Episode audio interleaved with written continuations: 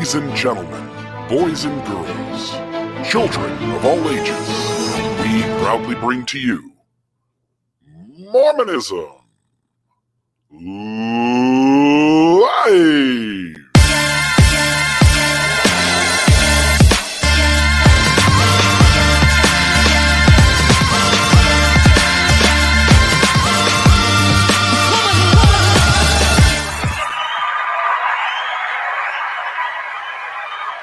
There it is. Radio Free Mormon.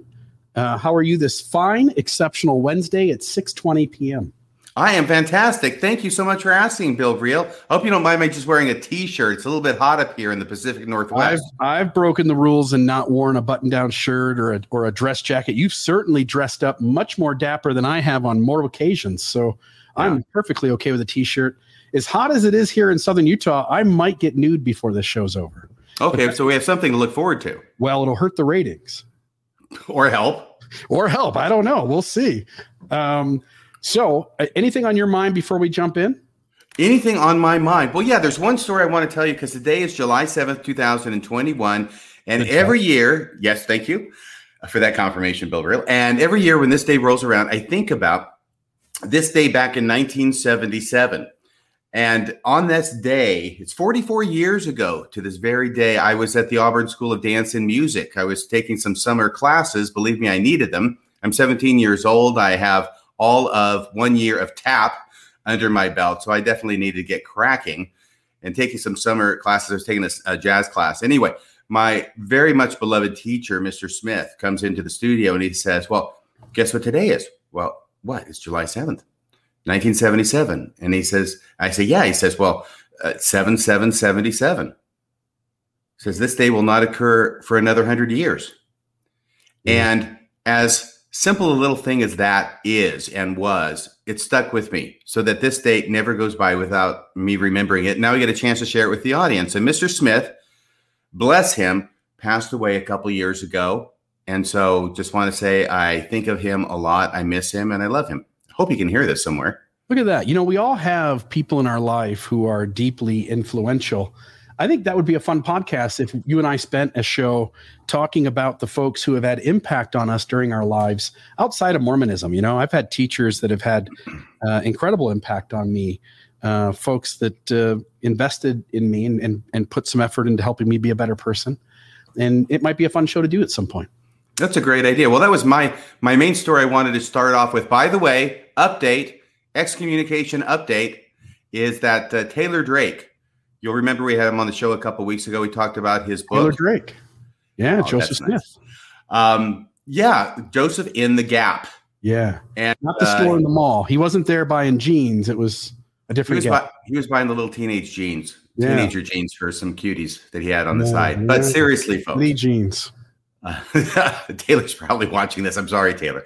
Anyway, I did want to report that I spoke with him after the proceedings. Yes, he did get excommunicated at the proceeding one week ago tonight. He was unable to convince his state president of the error of his state president's ways, and then he was shown the door. Ooh, no bueno. No bueno. I um I I, I think again that the church is seeming to come down on everyone who wants to point people to the messiness. And then the church also, as we'll maybe get to tonight, is in certain ways trying to kind of reformulate the the theology to be softer.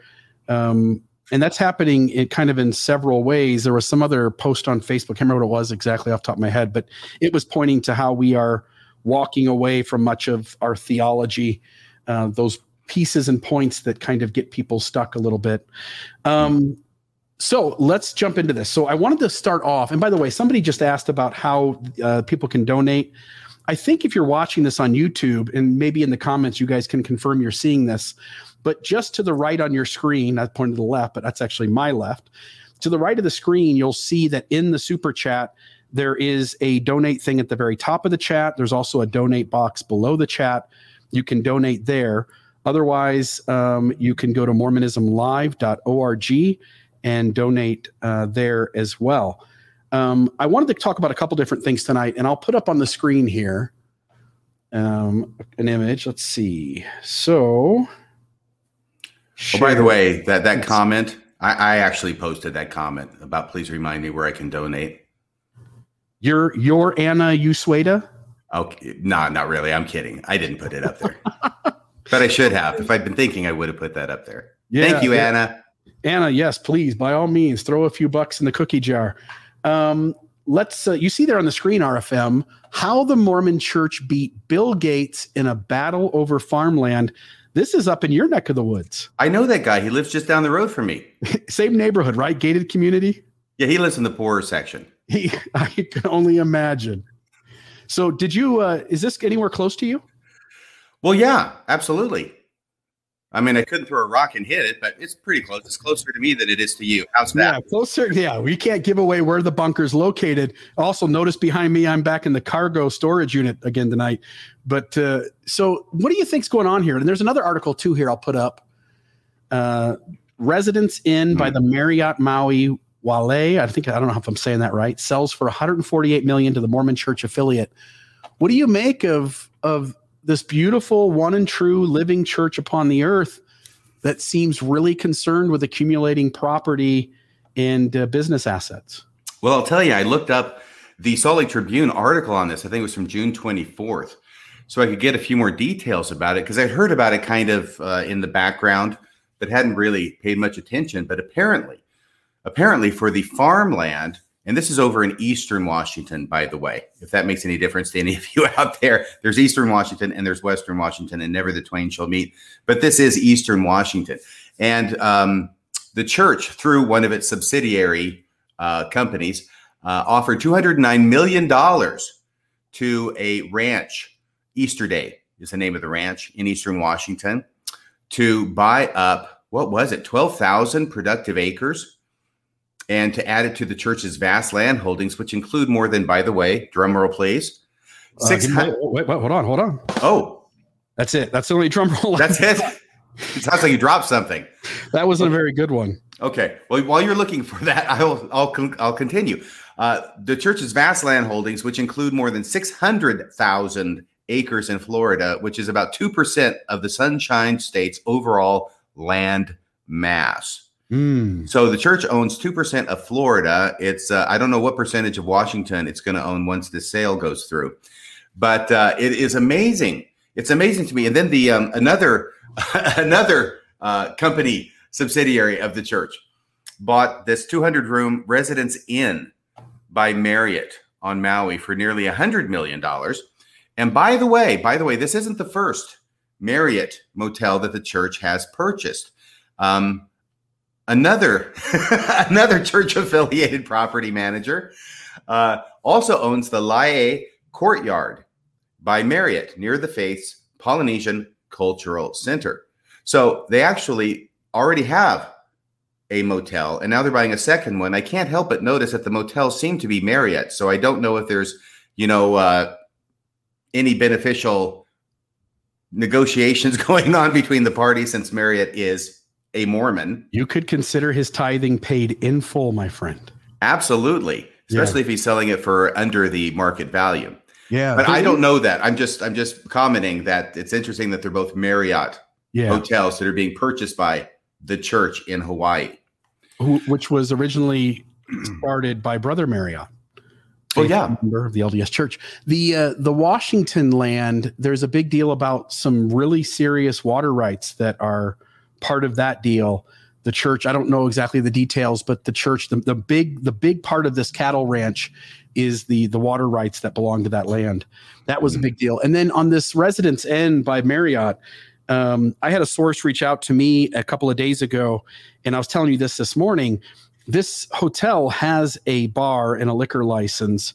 The church right now is in the midst of trying to own that liquor license, but put the liquor license like a couple of layers away from being discovered that it actually owns the liquor license. But it is a bar inside the hotel. They have a liquor license. It's quite, um, I don't want to say popular, but there's certainly people there in decent numbers on a regular basis having a, a stiff cold martini or whatever it is. I don't, I don't know how drinks work.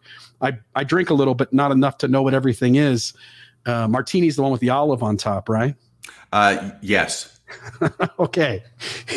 It's actually inside, I think, but yeah, I, I knew a guy. Right. So, uh, um, this whole idea of the Marriott in Hawaii, this this idea of the liquor license, the church obviously wants to stay away from the appearance of evil, and it really doesn't care about the song "Do What Is Right, Let the Consequence Follow." Um, not to be confused with countenance, which we'll get to later, but consequence. And uh, the church is obviously going to own that liquor license, but it doesn't really want its name on that paperwork, so it it'll have a a person or an entity a layer or two away that uh, that owns that and operates that. It is interesting, right? Here's this religion, and you and I went to church every week, and we just thought the brethren were concerned about saving souls. And the reality is, man, this thing is accumulating wealth like nobody else. Better than you know, it's it's it's accumulating wealth faster than anybody. It owns more land in the U.S. besides the U.S. government. Um, it- it's the largest religious landholder, I think, with the exception of maybe the Catholic Church in terms of money or investments. But it's insane the amount of wealth that Mormonism has put together in a couple hundred years. Yeah, absolutely. It is. It's amazing. By the way, on that bar thing, uh, I think the same person had messaged me about Yeah. this intel. I don't know if it's true. I can't vouch for it. It sounds like something that the church might try and do, but the bottom line is this: like I text, like I message this person back is, uh, I don't care whose name the church puts it in. If there's a bar in a hotel that's owned by the church, the church is responsible for that bar and what goes on in it because Right. they have the power to not have a bar there.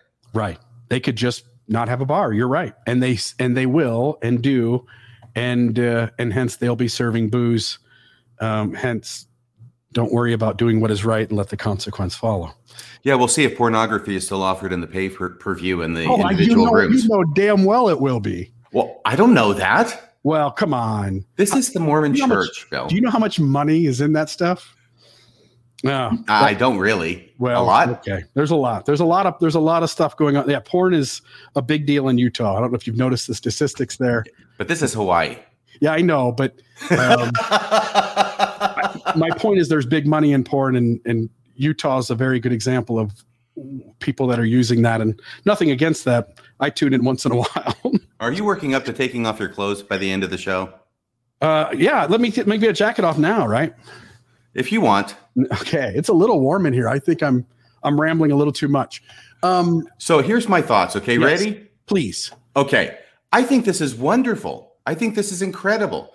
The church is doing an incredible job of amassing wealth and uh, investments, and they are doing a great job. You know, my dad used to tell a story about this guy walking down the street, and he passes a, a Baptist church, and right next to the Baptist church is a Jewish synagogue. And he's walking by the Baptist church, and there's a sign in the window, and it says, Jesus saves. And he keeps walking. He looks at the synagogue. There's a sign in the synagogue window. It says, Moses invests. Yeah. You like me. You really like me. Look at So that. anyway, that's the, that's the thing I get from this is because, um, you know, Jesus saves, but Moses invests. And I'll tell you, this church is doing a great job of investing. Uh, I think that it's a great idea if your goal and your job is to invest for the future on behalf of, I don't know, like your um, uh, your your contributors, the people who actually give you the money to invest for them, um, and you're paying them a percentage back on their investment.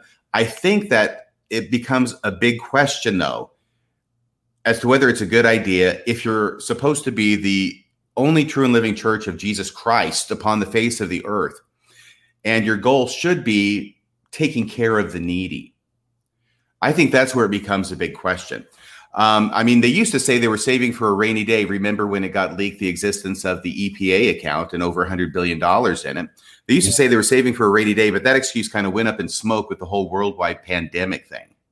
Yeah, things were a little rough there for a little while. The markets kind of crashed. People were out of work and having to stay home, and they didn't sell their stocks. Right? They they didn't put the money, you know, in in in the bishops at the local levels' hands and tell them to go help people. They're still waiting for a rainy day. They are, and it will take, it will take a rainy day, the magnitude of of the lifetime of Noah, for for that money to be used. You and I both know that the church has no grand plan to feed the hungry, to clothe the naked, to mourn with those that mourn, or comfort those that stand in need of comfort. it's payday, buddy. No, and this is one of the problems with money. Um, at least theoretically, I don't actually have this problem myself because I'm not buying up hotels or anything. But is that when you start pursuing money, then money and its accumulation can become its own pursuit. And that's why I think so many things in the New Testament uh, talk about this. Uh, if it's okay with you, I was just going to comment on a few because actually, some of these scriptures, when you put them in the context of what the church is doing with all this amassing and hoarding of wealth, and I say hoarding because that's what they're doing with it. They're hoarding it. They're not uh, giving it out to people who need it. They're just keeping it for keeping its sake. Okay. And in fact, it's not just the the New Testament scriptures which come alive when placed against this backdrop. Another thing I thought of was back when I went to the temple uh, in 1979, November of 1979, in Provo at the MTC, my first time at the uh, temple. See if you remember this.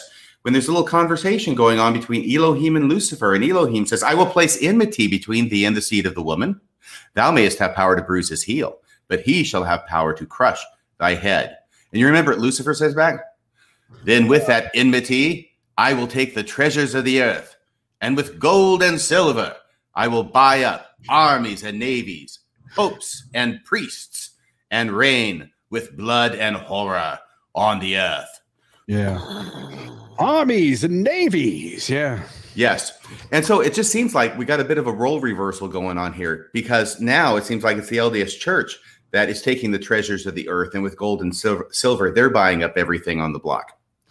It doesn't it seem like there's a lot of scriptures that are pointing to the unhealthiness of the last days and it's the LDS church that's doing the very things that are pointed to. I think it's Matthew 24 that talks about um, the Pharisees shall sit in the the big red seats at the front and uh, essentially be up there to be seen by many. And it kind of reminds me a lot of General Conference.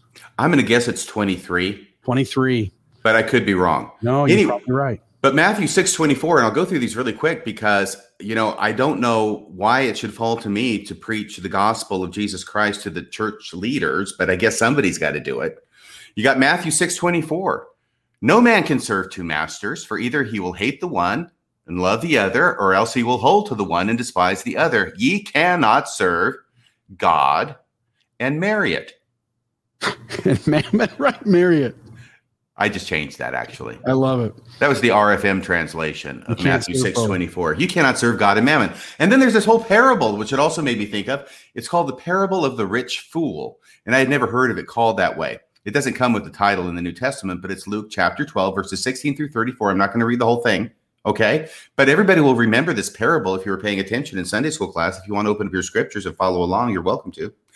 And he spake a parable unto them, saying, The ground of a certain rich man brought forth plentifully.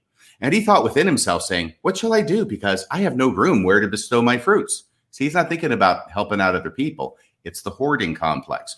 And he said, This will I do. I will put, I will pull down my barns and build greater, greater barns and there will and there will I bestow all my fruits and my goods. And I will say to my soul, soul, it actually says that. That's kind of a funny part. And I will say to my soul, soul, thou hast much goods laid up for many years. Take thine ease, eat, drink, and be merry. But God said unto him, Thou fool, this night thy soul shall be required of thee.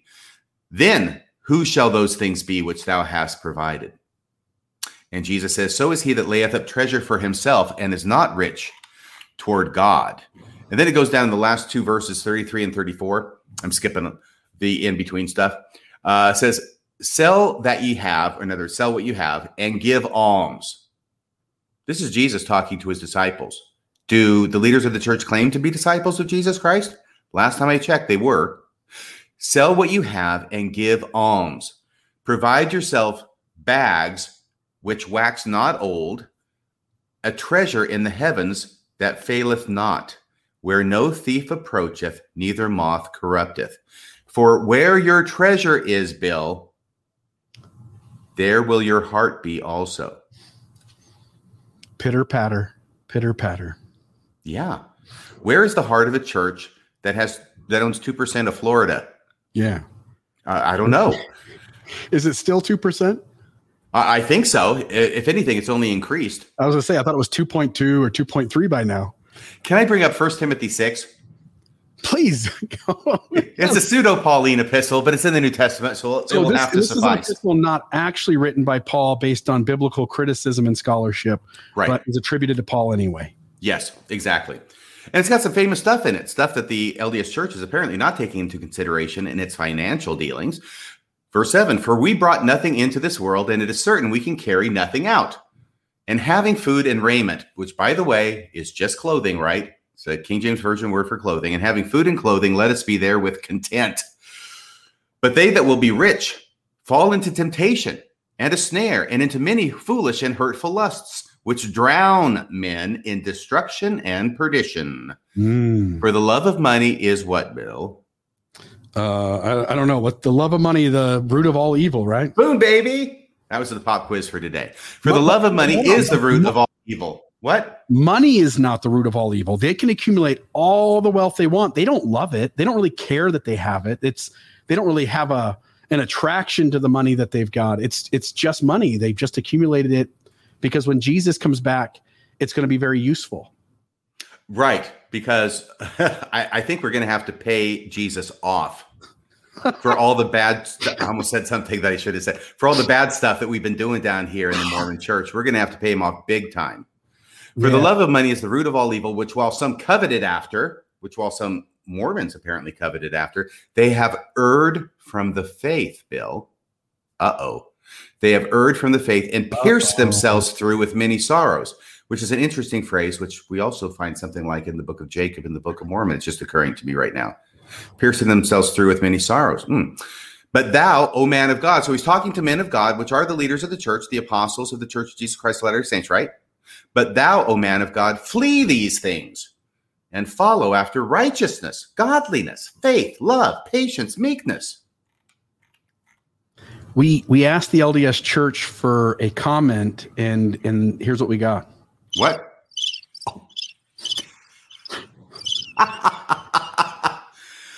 oh my gosh. Well, anyway, sorry. That was Yeah. that was me preaching. I, I think it's good because you're right. There's a ton of scriptures that point to this idea that that we should be taking whatever we have and helping somebody, and not just saving it for a massive global flood type rainy day. Um, it, it's got to be insane the amount of money they've got, the kind of good they could do. And rather than spend any of it, they just keep accumulating. Every day, it is millions of dollars more than they had the day before. Well, this is why dragons in the Western tradition are considered to be so corrupt. It's because all they do is amass wealth Yeah. and burn villages and hamlets from time to time. Yeah. But uh, but they just they just amass all this gold and silver and treasure, and all they do is sit on it and guard it. damn dragons. Yeah. Yeah. Sound familiar? Well, yeah, I, it does. So let's, uh, with that, let's turn to the next thing, which is my good friend Brad Wilcox. Tell us about and- Brad. Well, I'd love to share a little bit about him. So first, let me put this up.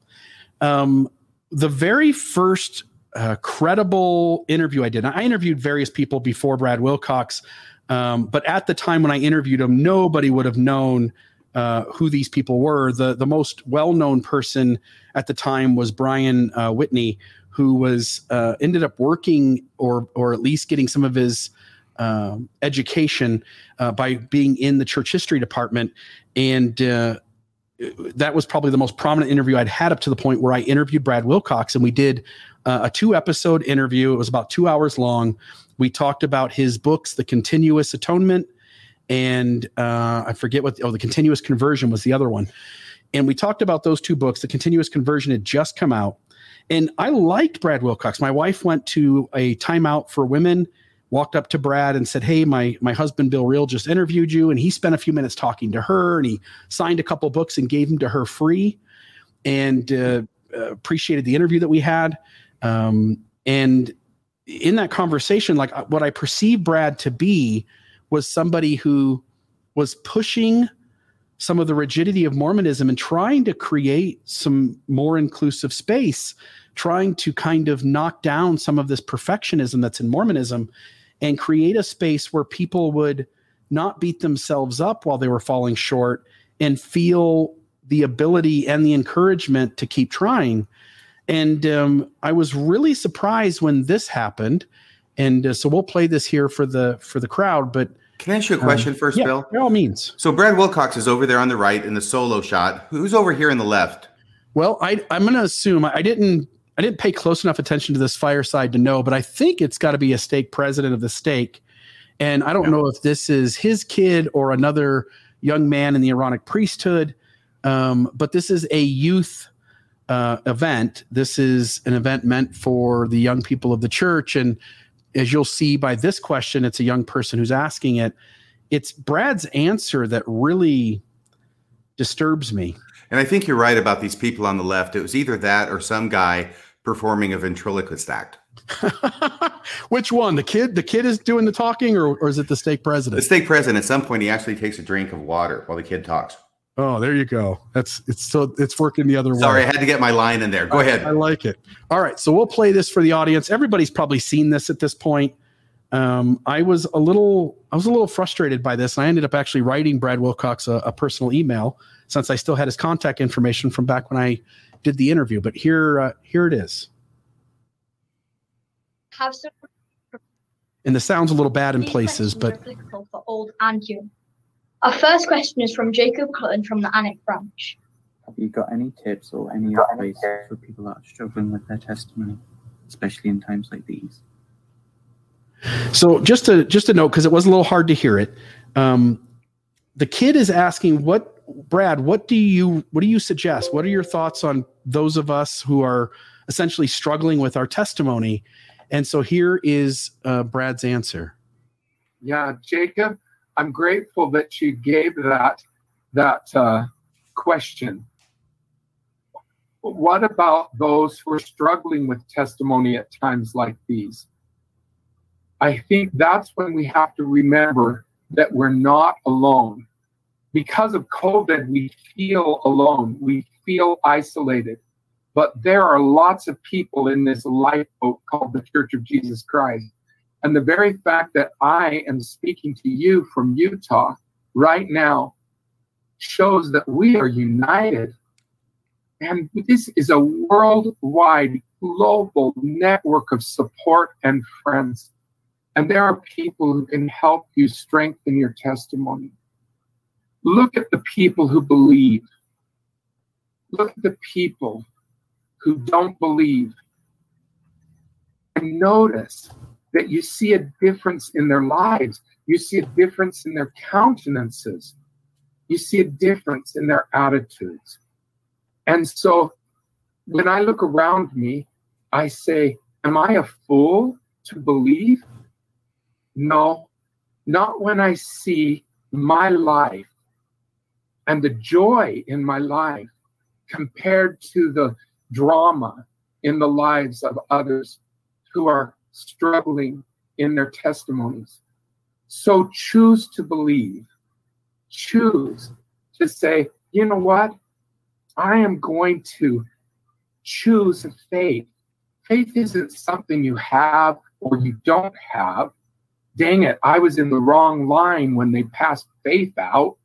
No, faith is something that can develop and it can grow. Choose to believe and then turn to others who can help you on that belief journey.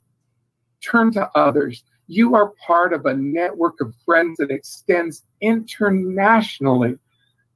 Turn to others via internet or in person and say, I need help. How did you gain and strengthen your testimony? How can you help me? Turn to the Book of Mormon. This becomes proof positive that we can hold in our hands. Gosh, we can't go back to 1820 and hide behind a tree and see if Joseph Smith really had a vision or not. We can't do that, but we can read the Book of Mormon. And if this book is legit, then Joseph was legit. And if this book is legit, then Jesus is legit if this book is real, if this book is what it claims itself to be, then there is life after death and there is a resurrection because it was an angel who came to Joseph Smith, a resurrected angel who came and brought the plates to Joseph Smith. It's John the Baptist who came and restored the priesthood authority, and he had a head on. John the Baptist was beheaded, but when he came to Joseph Smith, he had a head. So that tells me that if this book is real, if this book is secure, if this book is sound and true, then I've got proof I can hold in my hands that God is there, that He loves us, and that He knows us personally. And that is something that can help me when I am struggling with my testimony. So cling to the network of friends, cling to the Book of Mormon, and remember you are not alone. Now, I could have just played the the little bit that I think we'll spend the most time talking about, but I wanted people to have his answer in context so that nobody accused us of putting it out of place. Um, I was a little a little frustrated with the whole countenance thing. I'm I'm no longer in the church. And I've already had, you know, we had Kwaku. I don't know if you saw that clip where Kwaku says Bill Reel's not happy. I can tell. Um, no, you didn't see he this. Said that so about you? There was an interview that Kwaku did on some other thing, and they were talking about your and I's conversation with him, and they played a little bit of our interview. And somebody asked about Bill Reel, and um, somebody goes, "That Bill Reel guy," he or sorry, Kwaku goes, "That Bill Reel guy, I can tell he's not happy. Hmm. You can just tell." And I'm I'm telling you right now, RFM, you you visited me. You you came down to Southern Utah. You hung out with my friends. We had a little party, get together. Do I look like an unhappy guy? I, I don't I don't think so. You um, seem to be very very happy and well adjusted. But on the other hand, we all know that apostates lie. Right, apostates are liars.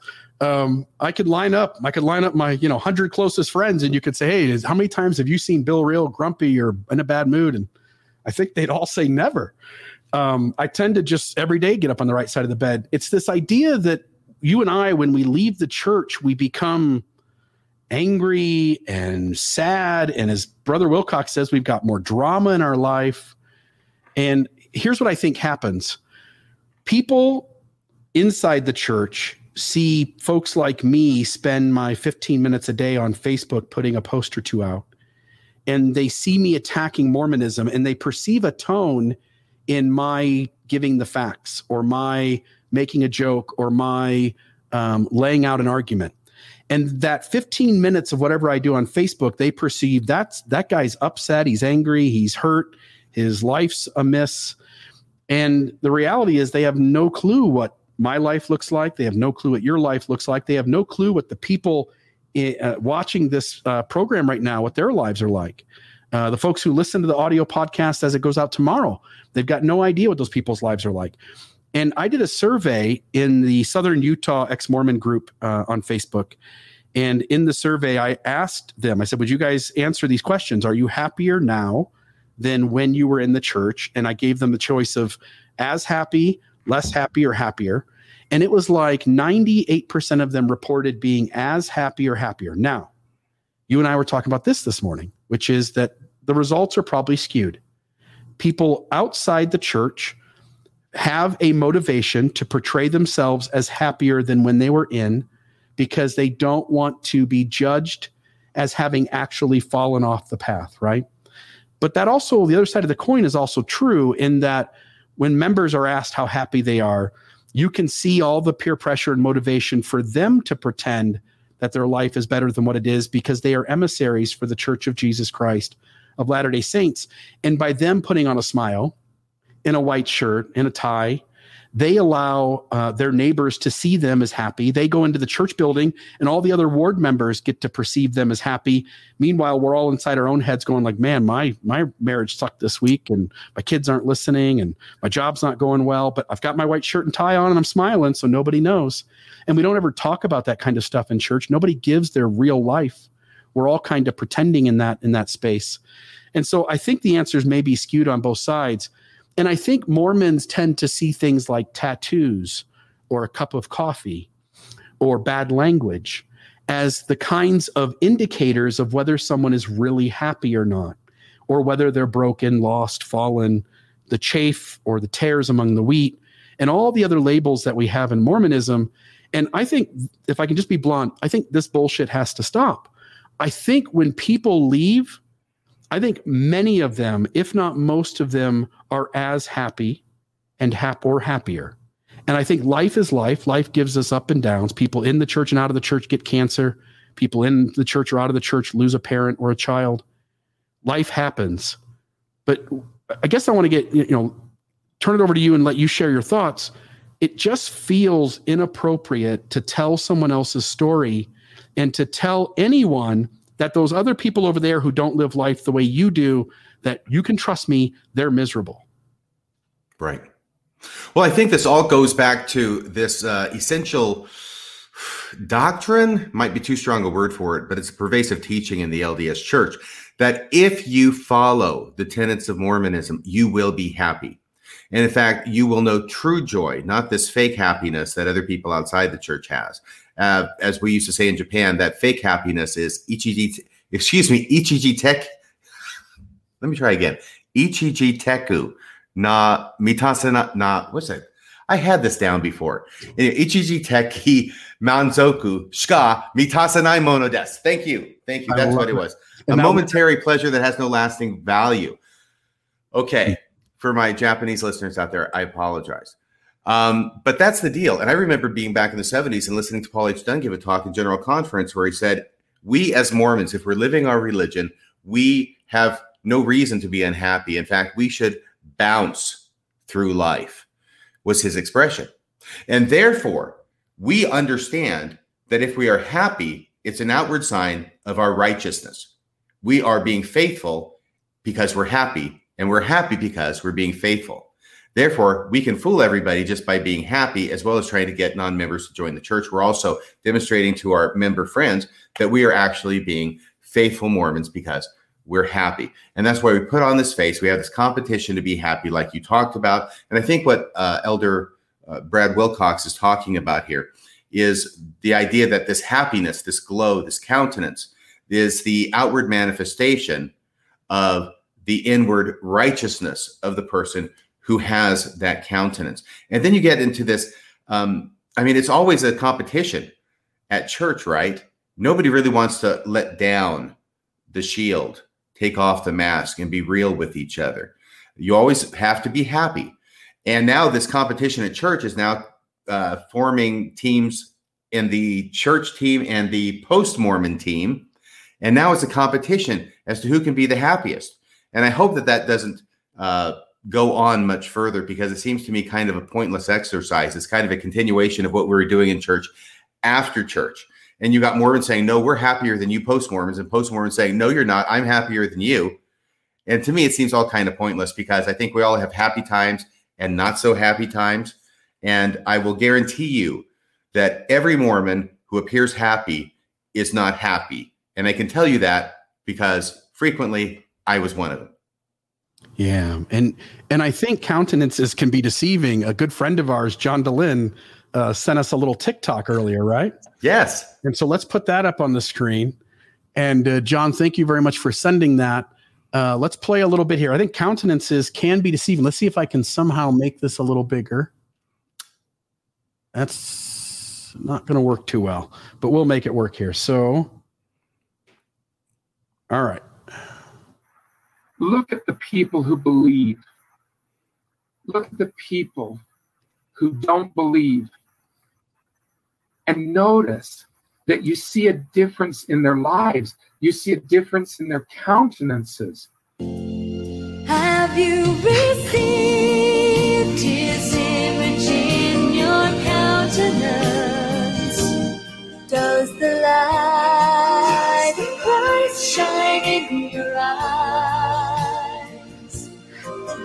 he know you when he comes again? Because you will be like him.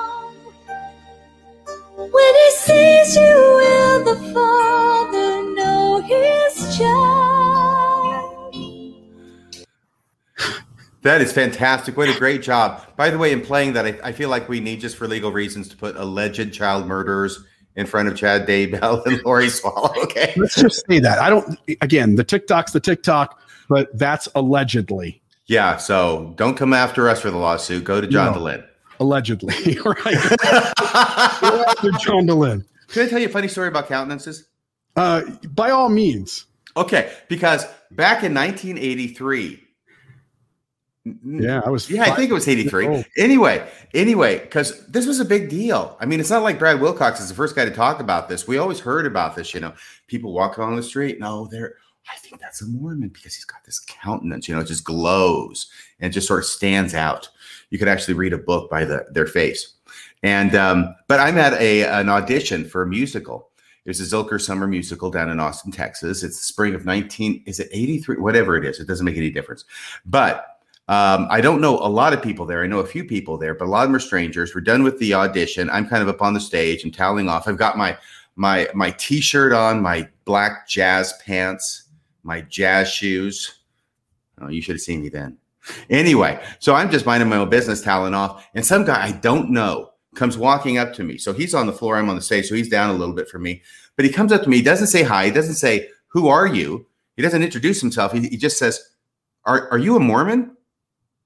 And I went, Oh my God, it's the countenance. he, it's the countenance. Yes, I'm glowing. This guy can tell Yeah. and I'm going to have a great story to tell at next fast and testimony meeting. And so I said to him, I said, "Well, yes, I am. How did you know?" And he says to me, he says, "Because they're the only people I know who wear t-shirts under t-shirts."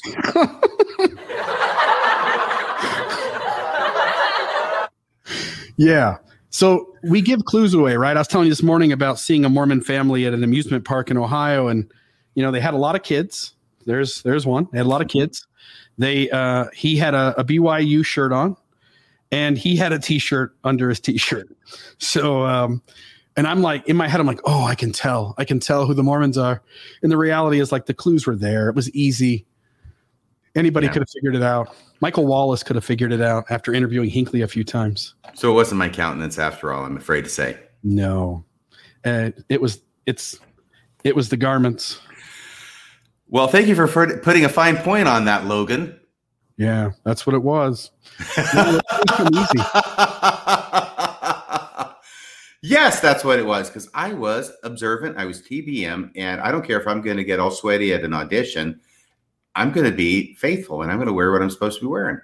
Yeah, yeah. The, what I can't figure there are people that throw me off. There are people who have left the church, and they're still huge fans of BYU, and I um. I don't know. I, I struggle with that. I think I think when you leave, you have to just you have to leave it all, right? Like you have to let it all go. You have to figure out a new team to, to root for. So those guys throw me off when they're still wearing their BYU hat or their BYU t-shirt.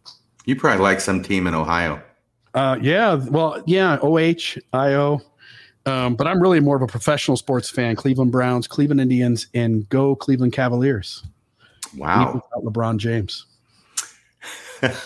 So where where are we now? Because we could we can segue or we can stop here. What do you want to do? Well, Because I've got something else I could do if you want. Yeah, let's give you some time to do a few things, but let me just finish up with one last last thought here, which is yes. um, after he talks about countenances and ex Mormons having way more drama. Mm. And by the way, there is when you're deconstructing and you're experiencing cognitive dissonance and you're in the middle of trying to put the toothpaste back in the tube, it is a crisis of faith and it's a life crisis and it is a it is a really difficult time where people lose sleep they have anxiety attacks they uh, they are crying they are experiencing depression and we ought to not assume that that means something connected to the very religion that they're deconstructing. That kind of experience happens to lots of people in all kinds of religions and in other facets of life when they realize their life isn't what they thought it was and they invested a lot into that identity. Um, but specifically with high demand fundamentalist religions, it would be very natural to experience that kind of difficult moment that may lay at last weeks or months and sometimes even years.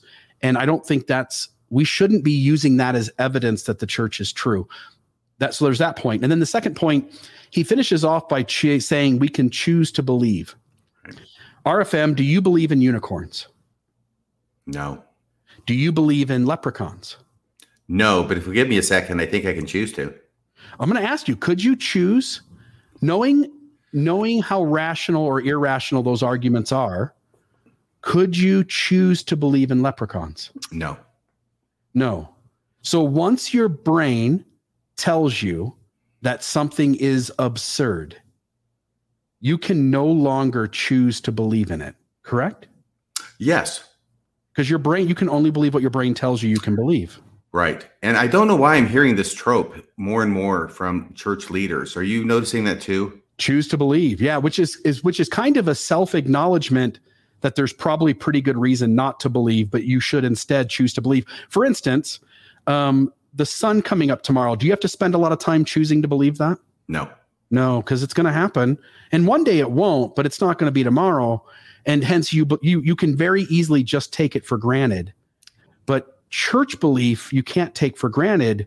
You have to choose to believe and many can't and that makes you that kind of begs the question of why why do you have to even choose to believe something in the first place it's because it doesn't it doesn't add up or a lot of people feel the evidence is there not to believe I was thinking about that a little bit more uh, today, getting ready for the show, and it struck me that it's interesting that they will say choose to believe when it's really not a choice.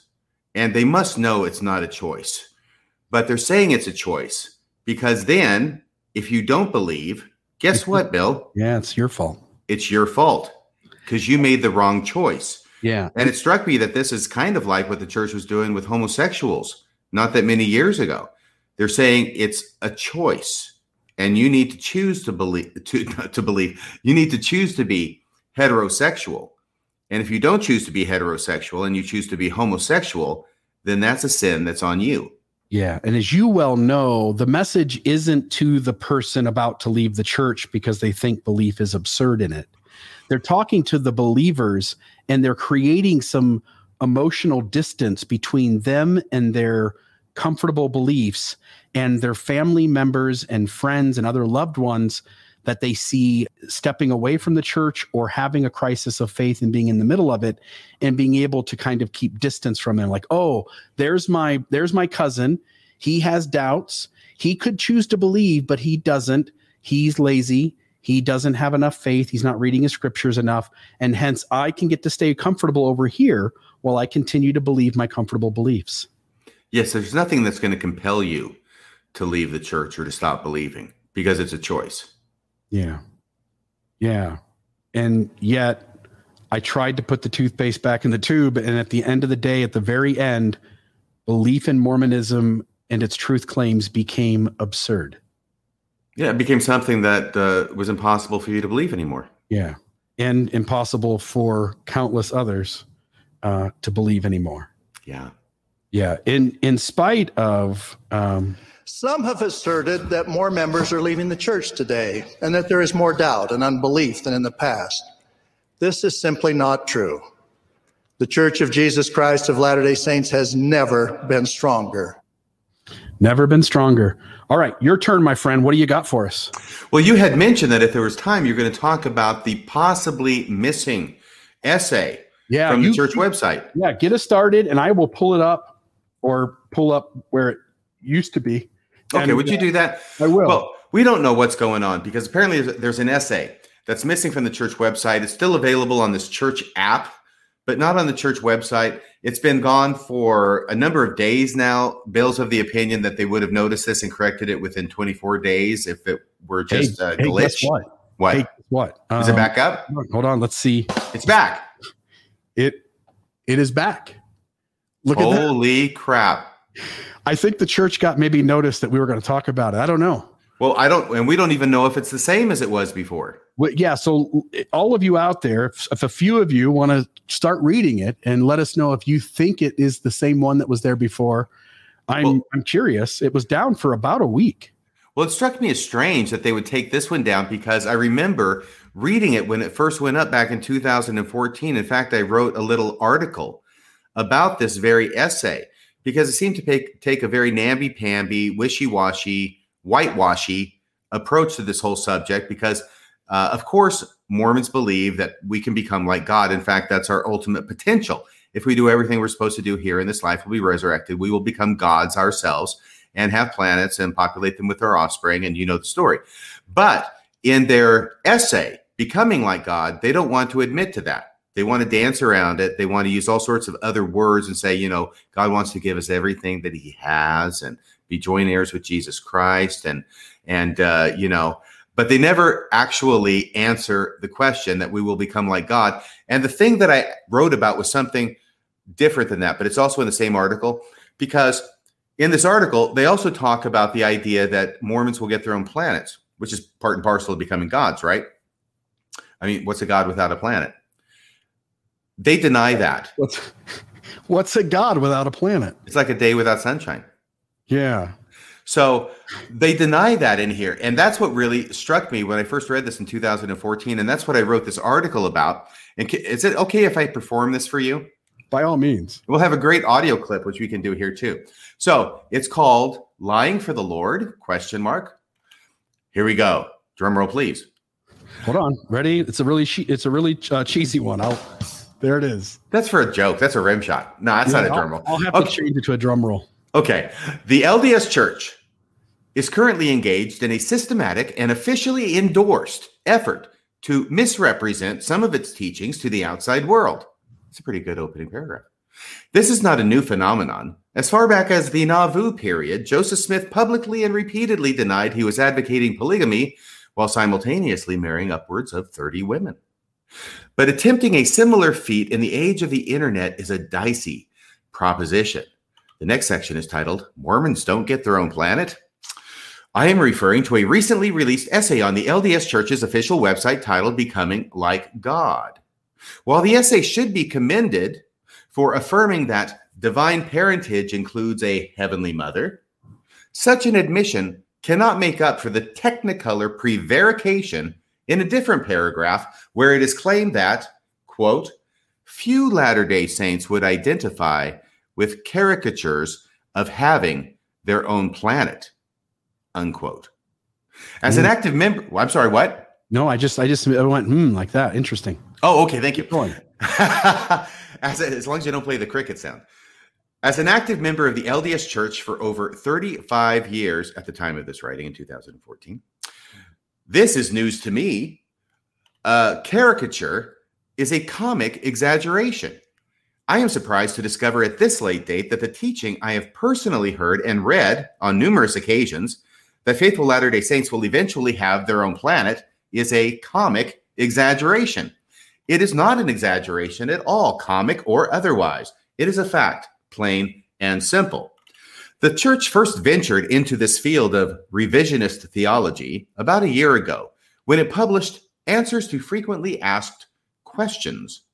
This is found on the official LDS website in the newsroom section, and this is still there, I understand, mm-hmm. which the webpage banner proclaims is the official resource for news media, opinion leaders, and the public. One of the questions that is apparently frequently asked is Do Latter day Saints believe that they will get their own planet? The answer given to this by the church is simple and straightforward, if somewhat unexpected. The answer is no. Hmm. And then they go on. This idea is not taught in Latter day Saint scripture, nor is it a doctrine of the church. This misunderstanding stems from speculative comments, unreflective of scriptural doctrine. Period. End of quote. Just to make sure I wasn't losing my mind, I ran a test case. I ran a test case by asking my adult daughter this frequently asked question on the church website. I played it completely fair and asked her the same question in the same words Do Latter day Saints believe that they will get their own planet? Without hesitation, she answered, Yes. So apparently, there are at least two Latter day Saints in the world who would answer that question differently. No, wait, there are more. Those would be the prophets, seers, and revelators who have taught this doctrine for over a hundred years. Next section is called Just the Facts, ma'am. Brigham Young said that those who are exalted will be prepared to frame earths. Orson Pratt taught that the faithful who rise immortal will form and create worlds. Lorenzo Snow said glorified Latter day Saints will organize matter into worlds on which their posterity may dwell. But that was a long time ago. Maybe that was just an anomaly. No, wait, there are more. Joseph Fielding Smith wrote, We will become gods and have jurisdiction over worlds, and these worlds will be peopled by our own offspring. Bruce R. McConkie taught regarding exalted parents, for them, new earths are created. President Spencer W. Kimball, from 1975 priesthood session of General Conference. This is where we've got the video clip. Do you have that, Bill? I do. Give me just a second here. So I can put this up. This is the privilege of holding the priesthood. Yes, you- October 1975, What's the timestamp? 1540 to 1630.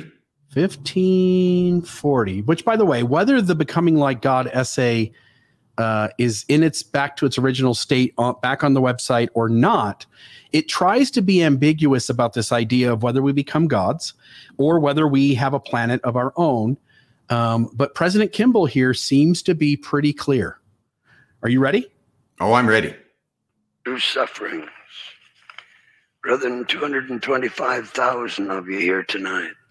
I suppose 225,000 of you may become gods. he he kind of takes a he used his language a, a certain way there to really be serious with everyone you can become gods like he is trying to let these guys know that's in their potential right Yes. There seems to be plenty of, plenty of space out there in the universe, and the Lord has proved that He knows how to do it. I think He could make, or have us help make, probably, worlds for all of us. For what does that mean worlds for all of us Well, we get our own planet. huh every one of us, 225,000. Just think of the possibilities, the There you go. potential. and the potential. There you go. By the way, I have a couple of things to say about this. This is the church that I was baptized into. This is what Yeah, made it me too. exciting to be a Mormon back then. When we didn't hide, run, asha- were ashamed of, embarrassed by, and try and prevaricate about what it is that we actually believe. So, anyway, uh, I have a soft spot in my heart for President Kimball. It's great to see him again. Now, I will also tell you one other thing I noticed, and then we'll get on with this performance, right, of my essay, which is uh, I was looking this up, and back in 75, you know, recently we went from five sessions of General Conference to four, and President Nelson got rid of the um, Saturday evening session. gone Boom. I was shocked to find out that in 1975, do you know how many sessions of General Conference there were? um i think i told you this morning i was guessing like um eight seven something like that Yeah, and you didn't guess eight because you got it wrong, and the right answer is eight. But that's okay. Uh, I knew that you knew the right answer because we talked about it. I was shocked.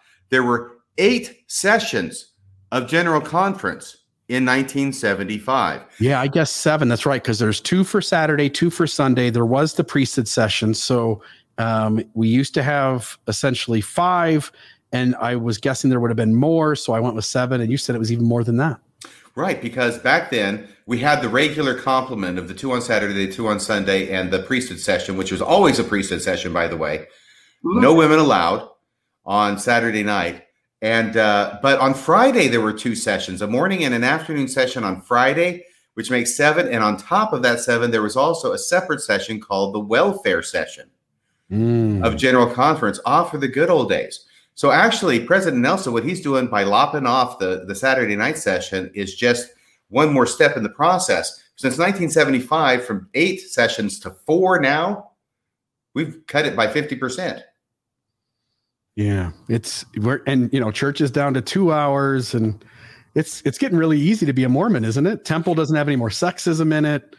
yes, we're not going to be gods. We're not going to get our own planets. That's a lot of work that's out of the way. People of color have had priesthood for a while. I mean, it's it's getting crazy. It is. Okay, so going back to my uh, thing. So we've got President Kimball on the record where he talks about what he said about 225,000 priesthood people, priesthood holders listening, the you know being gods, having planets, right? On another occasion, President Kimball counseled Latter-day Saints to grow in ability and power and worthiness. Why? To govern such a world with all of its people. President Kimball was the prophet, seer, and revelator of the Church of Jesus Christ of Latter day Saints when he spoke these words. But perhaps that doesn't make a difference any longer. Maybe 1975 and 1976 are too long ago for it to count. No, wait, there are more. This section is called When Worlds Collide. I thought that was clever. What about contemporary iterations of this doctrine? I mean, like right now. Surprisingly, both these quotes from President Kimball are alive and well in current LDS church manuals accessible on the official website. I can only vouch for this as of uh, 2014 when I wrote this. They're probably still there. The former Kimball quote is about the 225,000. That quote is found in the current Doctrine and Covenants student manual, while the latter Kimball quote can be found in the Parents Guide for teaching children ages 4 to 11. It's also found in the Doctrine of the Gospel student manual, as well as the Doctrine and Covenants and Church History Seminary teacher resource manual. So it's all over the place. Even the manual used to teach investigators and new members contains this information. From lesson 36 of the Gospel Fundamentals Manual, the preface to which avers the principles explained in this book are true, we have the following Those who dwell in the highest part of the celestial kingdom will even be able to have spirit children and make new worlds for them to live on. That's, from the Gospel Fundamentals Manual. I'm sorry, I interrupted you, Bill. No, no, no. I'm interrupting you. That seems pretty clear, doesn't it? Like you get a planet and you get a planet, you get a planet, right? Like the idea is that everyone who gets exalted gets a planet. And you and your wife, you'll be there, probably a few other wives too. You're going to be popping out baby spirit babies like crazy, sending them down to another planet to get their own physical body. Jesus' atonement takes care of all of it because he sacrificed himself for all the planets that are out there. And hence, that's how the Mormon theology works. I know it's like President Kimball was doing an early version of Oprah Winfrey. It was. You get a planet and you get a planet. Everybody gets the planet. He even said, like, there's 225,000 of you here.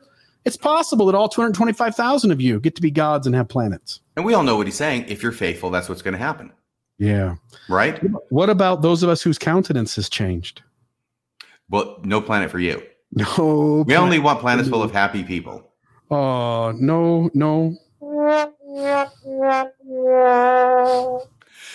Now hold on there, Baba Looey. I continue in my essay. Hmm. Are you saying are you saying the church is telling the outside world that Mormons won't get their own planet, but telling the inside world of Mormons that they will get their own planet? And, And that- oh, go ahead. Sorry, you're reading. ahead. You were asking. No, no, you go ahead. no, no, go ahead. No, I love it when you interject. no, go ahead. I, I thought you were asking, so I thought was- I thought I had to answer. Oh no, no. Some well, these are questions that It's they're rhetorical. sort of rhetorical. but if you want to answer, please do. Hmm. And and that the church ha- okay, and that the church has both statements at the same time on its own official website. Like I said, playing fast and loose with the truth in the internet age is a dicey proposition. Lesser minds would call it lying. But is calling this pattern of deception lying too strong? Not if we use the definition advanced by the church in chapter 26 of its Gospel Fundamentals Manual. Quote When we say things that are not true, we are lying. When we tell only part of the truth, we are lying. When we lead people to believe something that is not true, we are not being honest. Period. End of quote. There's things about me you wouldn't understand, Dottie. Things you couldn't understand. Things you shouldn't understand. Why lie? It therefore seems beyond question that the church is intentionally lying about this issue. I do not believe for one second that the anonymous scholars responsible for the offending paragraph in the Becoming Like God essay are unaware of the true state of things, nor are those who also, under official church sanction and approval, published the dissembling answer to the frequently asked question of whether Latter day Saints believe they will get their own planet. They know what's going on, they know the lay of the land. But this begs the question of why lie about this in the first place. The most obvious explanation is that the church is embarrassed by its belief that the resurrected righteous will create and rule over planets in the eternities, and therefore wishes to publicly deny it. That the church is desirous of appearing more in the mainstream of contemporary Christianity. The next section is the law of unintended consequences. I'm getting toward the end here. Hopefully, this is entertaining. I'm having a great time. I don't know about you. But by the way, Jared, our our good fan Jared, who's constantly coming from the believer perspective, said he was not aware that there was any place that uh, the church taught that we would get our own planet, which you just laid out in multiple places. The church taught that we would get our own planet. So now Jared has a different statement, which is I think church leaders want to keep the focus on the Savior and not on the doctrine we know very little about. Well, as you're pointing out, you should at least do it honestly, right?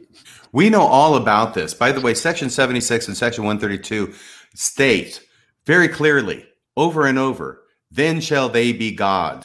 Yeah. Because all things are subject unto them. I mean, it's right there in our doctrine and covenants. This isn't stuff we don't know anything about. It's stuff that we're embarrassed to say to the outside world because And- we're and- afraid that they will make fun of us, I guess. And if the God we know has a planet near a star named Kolob, then sure as hell, if we become gods, that's we would need a planet too, right? Like, Yes, I'm going to come up with a cooler name than Kolob, though. yeah, I'm gonna call mine like Hershey. Hershey. Yeah, you know, like I'll make my stars out of chocolate or something. And- Well, that's a cool idea. yeah, it is kind of cool, isn't it? Yes. Um, okay. Really getting close to the end. The law of unintended consequences. Pay close attention, Jared. If the goal is to get the Gentile world to think Mormons don't really believe this, the gambit seems to have paid off, as various news agencies widely reported the 22714 Associated Press story on this official church pronouncement. The Associated Press ran a story, the other agencies picked up on it, right? This is what they said, quote, "The Mormon church is pushing back against the notion that members of the faith are taught they'll get their own planet in the afterlife, a misconception popularized in pop culture." That was their quote. This is what the news agencies around the world are saying about the Mormon church because they published that essay in 2014 that it's really a misconception popularized in pop culture. So, now the world thinks that Mormons getting their own planet is merely a notion and a misconception. Is this something to be cheered? Milk before meat is one thing, but actively denying belief in the meat is another thing entirely. Wouldn't you agree, Jared? Are we selling our birthright for a mess of pottage? Has the church learned nothing from the Paul H. Dunn debacle? Do Mormons not teach that one of the primary causes of the great apostasy was the church's willing compromise of revealed doctrine to conform to the philosophies of men?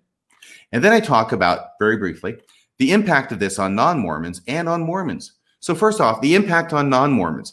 What happens when non Mormons who read the AP story discover the truth that Mormons actually do believe that they will get their own planets? Will they not then conclude that the church lies about its beliefs? Will this lead them to think more highly of the LDS church? Will this lead them to have confidence in other church assertions? Or will suspicion and distrust be bred? Impact on Mormons. What happens when Mormons read these new pronouncements? If they are not well versed in the historical record, will they likely take them at face value and conclude that Latter day Saints really do not believe they will have their own planet? Do we not face the possibility of balkanizing belief among Latter day Saints by creating one faction that believes the new pronouncements are correct while leaving another faction who believe the contradictory prophetic pronouncements of over a century? And when these factions collide theologically, as collide they must, what will be the result? Unity or disunity? And when the true facts are revealed through such collisions, will the result be greater faith in the church or less? Mm. My my last my last concluding paragraph. The perils of situational ethics. This disparity between what the church tells the outer world of non-members versus what it tells the inner world of the faithful may have more alarming consequences. Not only does the church create an outer inner or outside inside theology, it also creates an outer inner morality. By telling the outside world, Mormons do not believe they will have their own planets. They are leading people to believe something that is not true. But the church teaches when we lead people to believe something that is not true, we are not being honest. Remember back to the gospel principles manual. The church is thereby teaching its members that being dishonest is justifiable under some circumstances, that lying for the Lord is moral. And the church is teaching this by its own example. But if lying may be rationalized in this matter, what other immoral acts may also be justified, so long as it is in service to the church and in obedience to priesthood leaders? A group of 120 immigrants learned the answer to this question on September 11th, 1857, at a place called Mountain Meadows.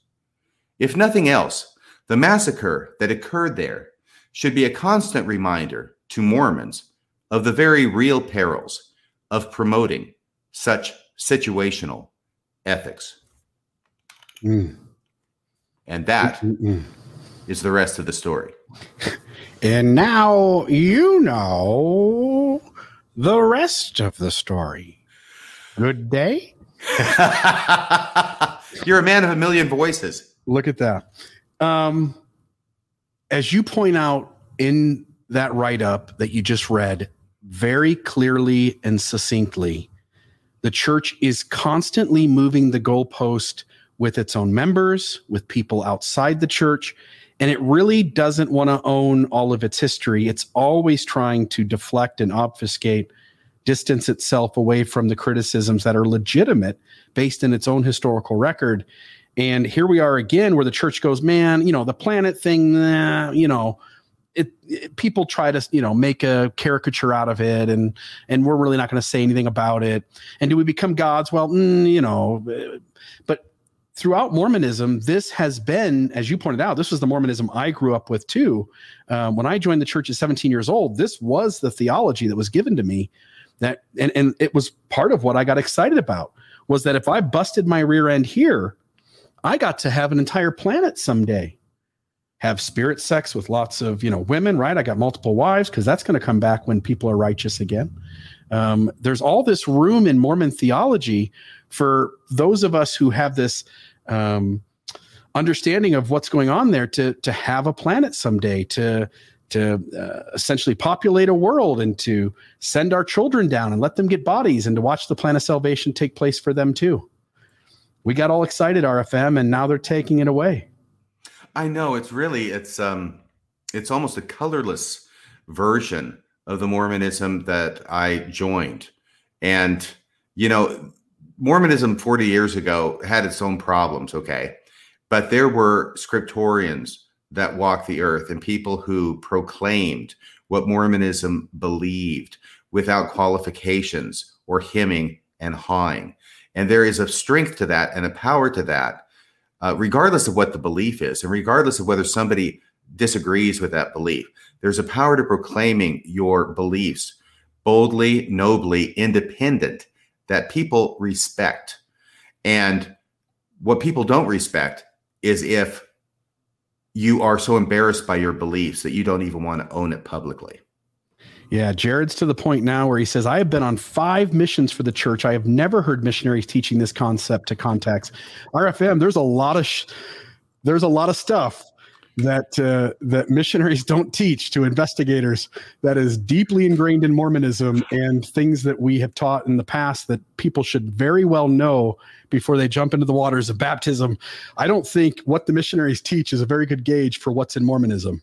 I was baptized on June 22nd, 1978. I took the missionary discussions in about 10 days. And what happened that very month, right before I started taking the lessons, was that a revelation was received by President Spencer W. Kimball that blacks could finally have the priesthood. Guess what the missionaries didn't t- teach me about either? You had no clue that people of color could not have the priesthood and go to the temple. None. None. Because the missionaries didn't teach you that. Why do you think they didn't teach you that? Well, A, because it wasn't in the memorized discussions, which they are told to teach. And second, because uh, that's on a need to know basis. And apparently, investigators don't need to know. That reminds me of President Packer, right? What what's true is not always useful. Yeah, absolutely. And I, you know, and I think that Jared, bless his soul, uh, regardless of how many missions he's been on, and regardless of the fact that this has never been in the missionary discussions, it does seem to be kind of indisputable what President Kimball was saying in the clip we played from the October 1975 General Priesthood session. Yeah, Paige here says I paid so little attention to Mormonism, and even I knew that we got a planet. No kidding. Jeez. And, and, Jared, no, look, I, I like Jared. I don't know him personally, but I appreciate him and I appreciate his making comments here. But this is exactly the kind of thing that happens, which is when uh, this belief is questioned or a faithful member of the church uh, is asked about this, then they start hedging and they start hemming and hawing and giving excuses about things without ever just coming out and saying, yes, because that's the answer. Yes. Yes. Do, do we become gods? Yes. Do we Yes. planet? Yes. Now, if you'd be kind enough, let me explain. Yes. Yeah, yeah. It's not really that hard, right? It could be like Mr. T. I pity the poor fool that doesn't get his planet. Like, let's be honest. They get to write the material. If they want to say yes and now let us explain, Yes. there's plenty of room to do it, don't they? They never get a they never even get down to a yes after they're done explaining. Yeah. Here's the becoming like God. Here's the becoming like God essay. Let's see if I can. How do latter day saints envision exaltation? Well, we know how they envision it. They become gods and goddesses, and they get busy and have spirit children, and then they populate the worlds they just created. You don't want the world um, misrepresenting what you believe, but you're in charge of the narrative right here. You get to say yes and say as much as you want about it. Yes. It's their website. They can put things up and take them down when they want. Oh my goodness. What's the conclusion? The conclusion is where it should say yes. What does Yeah. the conclusion say, Bill? Yeah. It, I, it reminds me of the Book of Abraham essay when they give multiple answers. And I asked a science teacher who was a believer in the church, I said, You read the essay on the Book of Abraham. I said, How many answers do they give? He goes, I think they give four solutions to the problem. I said, What does that say to you? He goes, When you give four solutions to a problem, it means you don't have a solution. That's right. He doesn't want to answer the question. That's the point. Right. The conclusion is all human beings are children of loving heavenly parents and possess seeds of divinity within them. In his infinite love, God invites his children to cultivate their eternal potential by the grace of God through the atonement of the Lord Jesus Christ. What is that eternal po- uh, potential, uh, LDS Church? It's becoming gods. Come on. Why, why don't you just say it? The doctrine of humans' eternal potential to become like their heavenly Father is central to the gospel of Jesus. What? What is Heavenly Father? What is it? He- He's a God, isn't he? yeah. We can become like him. Okay. All right. Got it. yes. It's central to the gospel of Jesus Christ and inspires love, hope, and gratitude in the hearts of faithful Latter day Saints. Geez, that's a lot of words. Why don't they just say yes? it would i feel like it wouldn't be that hard to both tell the truth about the past to begin to make really healthy changes and own where those changes are coming from stop pretending that you're getting up in the middle of the night and your wife has to leave the room and you got to make notes and just own that like hey you know we we're, we're just trying to be better and little by little and we made a lot of mistakes in the past and we really don't want to talk about being a god or having a planet anymore even though that is that was taught in the past you could you could say that Yeah, and becoming gods is, is not taught in the missionary discussions either. There are certain things that are intentionally not taught to investigators so that they'll join the freaking church, right? yeah Because somebody somewhere made a decision that if we spill the beans too early, people might not get baptized as readily as they will be otherwise. And then there's time after they're baptized for them to pick up on this stuff and learn it later on. This is part of the problem with informed consent that John Dehlin has been talking about so much regarding people joining the church and not really knowing what they're getting into. It's by design. It's to get them to join so that then they've made a commitment and then later on when they find out about it, it's weird, but you know, I'm in. I mean, I did that. I'm sure you did that too. Did you already know that uh, because I think you read some anti-Mormon literature before you joined the church. Is that right? I, I read uh, Fawn Brodie's No Man Knows My History, and I read whatever I could find on the internet. And a lot of what I read that was critical um, was done uh, by reading like the New Jerusalem site, which was Book of Mormon Answer Man, and he would ask. He would answer the questions that were being asked of him, and those questions often involved what the critics were saying. And so then I would see his answer, and then I would know that that question was out there. Hmm, okay. Yeah. Anyway, there's there's all of that. So with that, are you ready to take a couple phone calls? Yes, I think it'd be wonderful. Cool. Let's uh, do it. I will. Uh, let me move. So a call did start to come in, but I didn't get to it in time. So sorry, caller. Feel bad about that. We just have one phone line. It's a Google Voice phone number. I I got to tell you a funny story, by the way. Before the next, okay, next phone call just came in. I'm gonna Call from T Crew Trans. give give us just give us just a moment, caller, um, and we'll get to you here in just a second. I had a lady call me on Friday um, on my phone because it's Google Voice. So when nobody picks up there, it forwards the call to my phone. And I pick up the phone and I answer, and it's like an 85 year old woman. And she says, Is is this the radio program? And it's Friday, right? I'm in the middle of my work day, and she's watching the video on YouTube and she thinks it's live. so she picks up the phone and she calls in to talk to RFM and Bill Reel. And what she wants to know, she wants to know if the hand warmer, Oh my Liahona, if the hand warmer was invented before or after the global flood.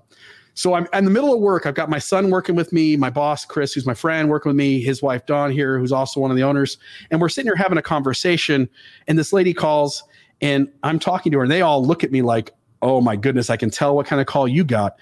Um, I ended up spending about five minutes talking on the phone where I tried to share with her that I don't believe in a global flood. So I really can't answer your question. And that a global flood comes with tons of problems. And on top of that, the live show aired on Wednesday night at 6:20 p.m. and here we are Friday and lady you're calling me at like 11:22 in the morning and I'm not really doing this right now, right? the live show wasn't live cuz look up in our top corner up in the up in the top there it says live. Um and so she thought it was a live show when she was listening. I felt really bad for her. I asked for her email address and ended up sending her um reasons for why I don't believe in a global flood. I hope I didn't disrupt her too bad, but she wanted she wanted to know why I didn't believe that, so I did share it with her. Caller, uh, you're on the air with Mormonism Live with Bill Reel and Radio Free Mormon. State your name and tell us what you've got. This is Roger. Roger, how are you, my friend? I am doing great. How are you? Good, good. I just have to say, I know Roger. Roger has dropped me off cookies once in a while and says hi to me and comes in to see me. And I really appreciate uh, your visits, my friend. What's on your mind tonight? Well, I'd like to comment first about the first part of your podcast, and and that uh, a little bit changed since the becoming gods. But uh, you were talking about money, and the church of my youth is not the church of today. The doctrine of my youth is not the doctrine of today. It's constantly changing, and and now you've talked about two things today about that. One about gods, and the first one was about uh, tithing. And um, you know, in uh, Mormon uh, eight thirty two, it says, "Yea, it shall come in a day when there shall be churches built up that shall say, Come unto me, and for your money you shall be forgiven of your sins." And I thought, oh goodness, I wonder which church that's talking about. Uh, since we can't get into the celestial kingdom without going to the temple, and then we can't go to the temple unless we pay our tithing. But yet, you know, Joseph F. Smith said that in uh, that he was looking forward to the day when tithing would be done away with, and and so if we believe him to be a prophet, seer, and le- revelator, there should be a day when tithing will end. But yet, currently, it seems that they are saying that tithing is required in order to be forgiven of your sins because it's by that paying of your tithing that you're showing your faith and you can only get a faith unless you pay your tithing. So if we stop the tithing you can't get your faith so you can't go to heaven. And they they proved that by when they went to africa they told the people in africa that, that the reason that they were so poor is it because they haven't been paying their tithing and and it, it it's just it's beyond comprehension that this church that once taught that that the doctrine of devils would be by your uh, paying your money you'll be saved. And now the same church is preaching that no that's never going away. We've got to keep this money coming in for the tithing to keep up our our funds so or else you won't be able to go to heaven and and and anyway we don't know what we're going to do with this money Hey Roger, I've So got anyway, a, hey, I've got a question for you. There's a lot of listeners. You get into the program a lot, and there's a lot of listeners wondering what your secret is. I'm I'm guessing you win a lot of prizes on like radio shows too. Could you could you share with the callers your secret, or do you not want to pass that out? Some people are guessing you've had the second anointing. Um, we're not really sure what the what the secret is, but yeah it what is your it- secret? It's, it, it's the RFM anointing. Yeah, I It's- got the RFM anointing. It's the Radio Free Mormon anointing. There it is. That's right. That's why I get it. Yeah, I don't I don't know what your secret is, Roger, but I like it that you call in, my friend. All right. Uh, just a, just my thoughts. Thank you. I love it. Have a great day, my friend. Thanks. Bye. Okay. It's, it's always great to hear from Roger. I think the place where President Nelson really got out of line when he was uh, addressing the African saints was when he told them that if they paid tithing, they would become white and delightsome. yeah, that's it. We, all right. Well, yo, while I'm laughing, let me get the next call here. Caller, you are on the air with Radio Free Mormon and Bill Reel on Mormonism Live. Um, wh- state your name and tell us what uh, what you'd like to say tonight. Uh, yeah, my name's LL. LL. And, uh, I'll, let you, I'll let you figure out uh, what that uh, what that means. And I, His last name is Bean. President Nelson. Okay, go ahead, my friend. okay, so um, I can't believe I got through. First of all, uh, I haven't had my second anointing like Roger has, so I'm thrilled. But my question is this: well, actually not a question, but it's it's kind of uh, coming back to the earlier discussion about the whole uh, economics of the church. I do have a theory, and I want you to look into this, Bill. And the theory is this: after the church got caught, air quotes here, uh, with the hundred billion dollar slush fund they had, what do you think all of a sudden they started doing uh, with that money that made the church members feel better about that money?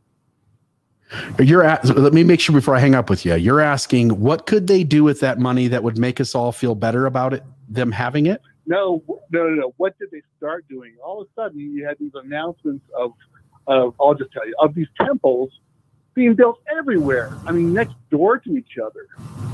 So it would be interesting to see if, uh, if Bill, this is for you, to see what how many temples have been made or built since they announced that. Yeah, I know in recent years they've announced way more than they've even broke ground for. Um, some of these temples have been announced in places that won't even be built.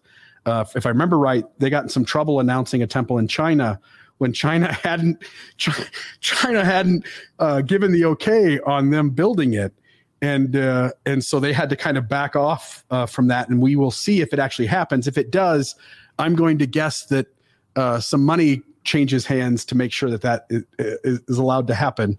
Um, but the church has not built many of these temples that they've spoken of. Correct. But uh, since that 100 billion, and I see some uh, contrary comments there, but since they announced or they uh, uh, were caught with that 100 billion dollars, I'm seeing a lot more temples being built in just the most odd places where you wouldn't think they would need a temple. So my theory is, hey, now look at we're using this 100 billion to build temples, um, and that's right up front. They tell everybody that. On the backside, oh yeah, we also uh, bought this 100 million dollar uh, hotel in Hawaii, but you know you have to go three steps back to try try to find out uh, where you know or how we acquired that. Yeah. Yeah. But as you and I both know, the money is growing exponentially faster than the amount of money being spent on temples. Absolutely. That that was only my one comment there. Um, but I I'm so excited I got through. Thank you I, so much, guys. thank you so much, LL. Have a great day. LL Bean, thank you for that phone call. You know, I was surprised last General Conference to hear President Nelson announce a temple to be built in my backyard, Bill. Yeah, you'll you'll you could go back to church and and get to the temple and get an endowment session done multiple times a week if you wanted. They're everywhere, but I'll tell you the one place in the United States that they need to build a temple that they haven't announced yet is Derry, Maine. Da- so Derry, Maine is there's no temple. Is that is that like a town of 36 people? They need a temple there because there's a lot of bad stuff going down in Derry, especially in the sewers. Yeah. Is it is it It, Bill Reel? it- it is. Give me one second, caller. We'll, we'll introduce you in just a moment. We all Um, float down here, Bill. Thank you. Yeah, no problem. Um, yeah, so yeah, there's a lot of places in the world there is no temple, and I'm curious if the church is, and I've said this before, if they are losing members at the rate I think they are, and I think while they're trying to say growth has plateaued, I think it's actually in the negative. It's only a matter of time because you're already seeing for you know tons of LDS chapels being for sale. I mean, as I watch Ex Mormon Reddit over the course of a year, I'm seeing plenty of them.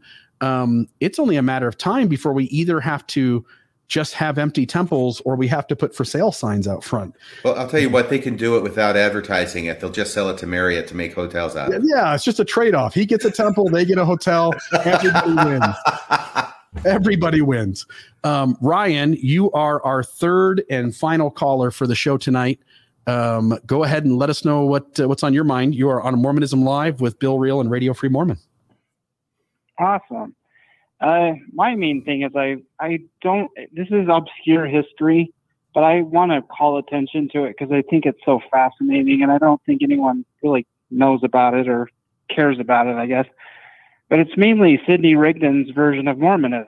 The reason I think it's so fascinating is because if you go read a little bit of it, the, the, at least the Wikipedia entries that I've read, is that they were not racist, they were anti-polygamy, and then I, when you click on their website, I think it's hilarious because uh, Russell M. Nelson wasn't able to register the full domain. Like they had the full the Church of Jesus before Russell M. Nelson could switch it out from under Gordon B. Hinckley's feet and go from Mormon.org to you know the full domain. So I just think it's super interesting, and the um, and I'll uh, the whole other branch is the Emma branch, they were anti-polygamy, and the Strangites they're super weird because they have the plates of Voree, and then the Brighamites had polygamy and then monogamy, and they practiced polygamy secretly.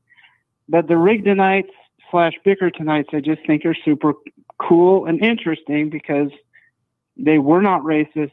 They didn't like they flip flopped like on some of the original history, but um, the fact that they weren't racist, they were anti polygamy, and they have the real domain name, I just think it's hilarious. But Awesome. I'll leave my comments and take them off the air. Thank you.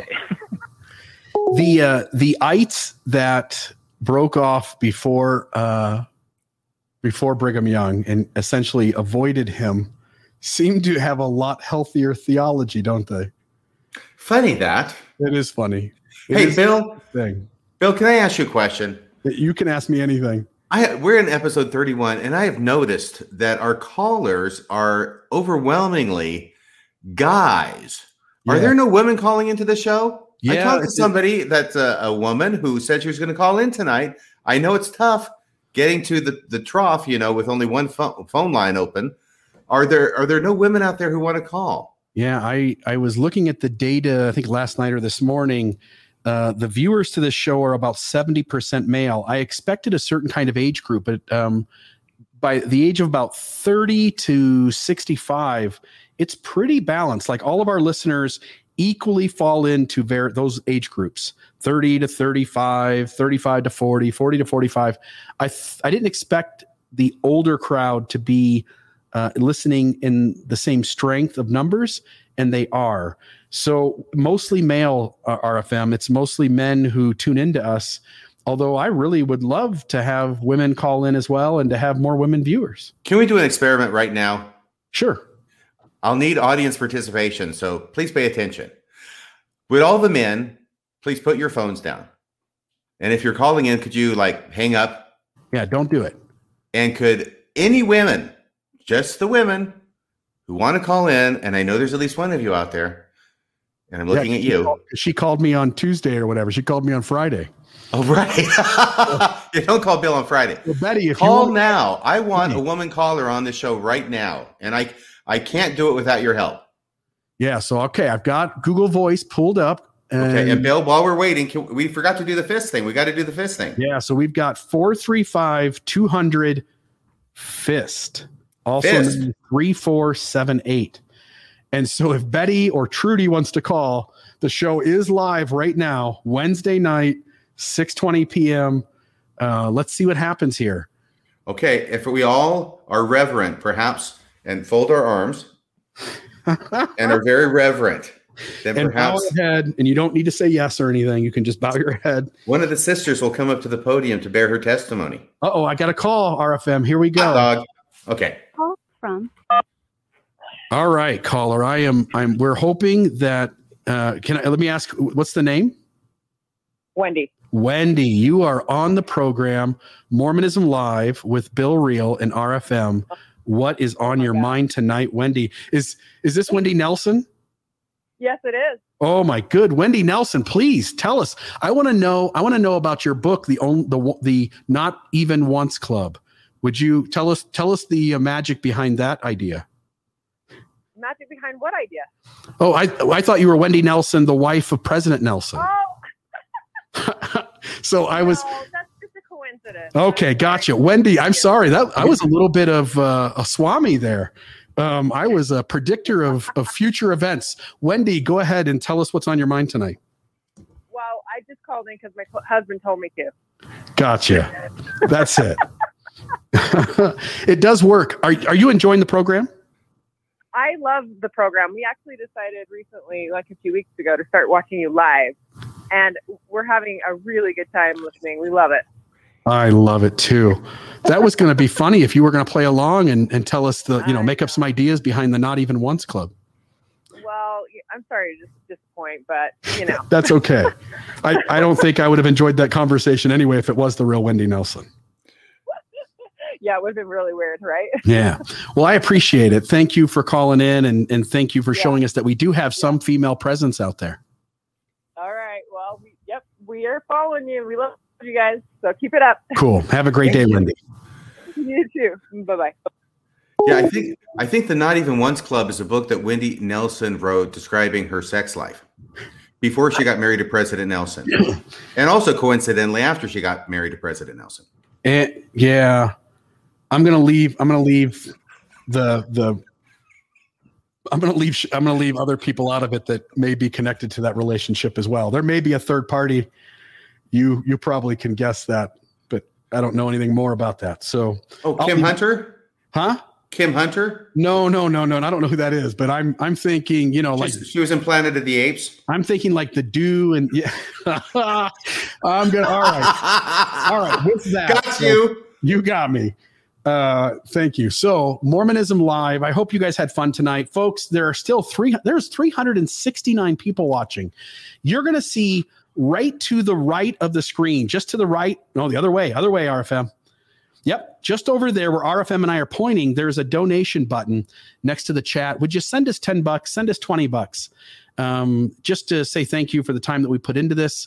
We appreciate each and every one of you and glad that you tune in, including our female presence out there and listeners. And including Um, Jared. and Jared. And by the way, Jared likes to do his thing here in this in the comments, but Jared hasn't reached out to me on Facebook. He hasn't sent me an email. He doesn't want to be on the program. I think Jared knows what would happen if he came on with you and me. He would be Um, plucked. He would, and yeah, yeah, and slaughtered probably. Yes, it would. It would not be pretty, Jared. But if you want to do it, I'm on Facebook. You can reach out, and I will put you on the show with me and RFM. We'll go an hour strong. We'll pick a topic or two, and uh, we'll just see if you can help us make sense of things. I'm guessing you won't, and I'm guessing you won't take us up on it. Um, RFM, any closing comments from you before we go home?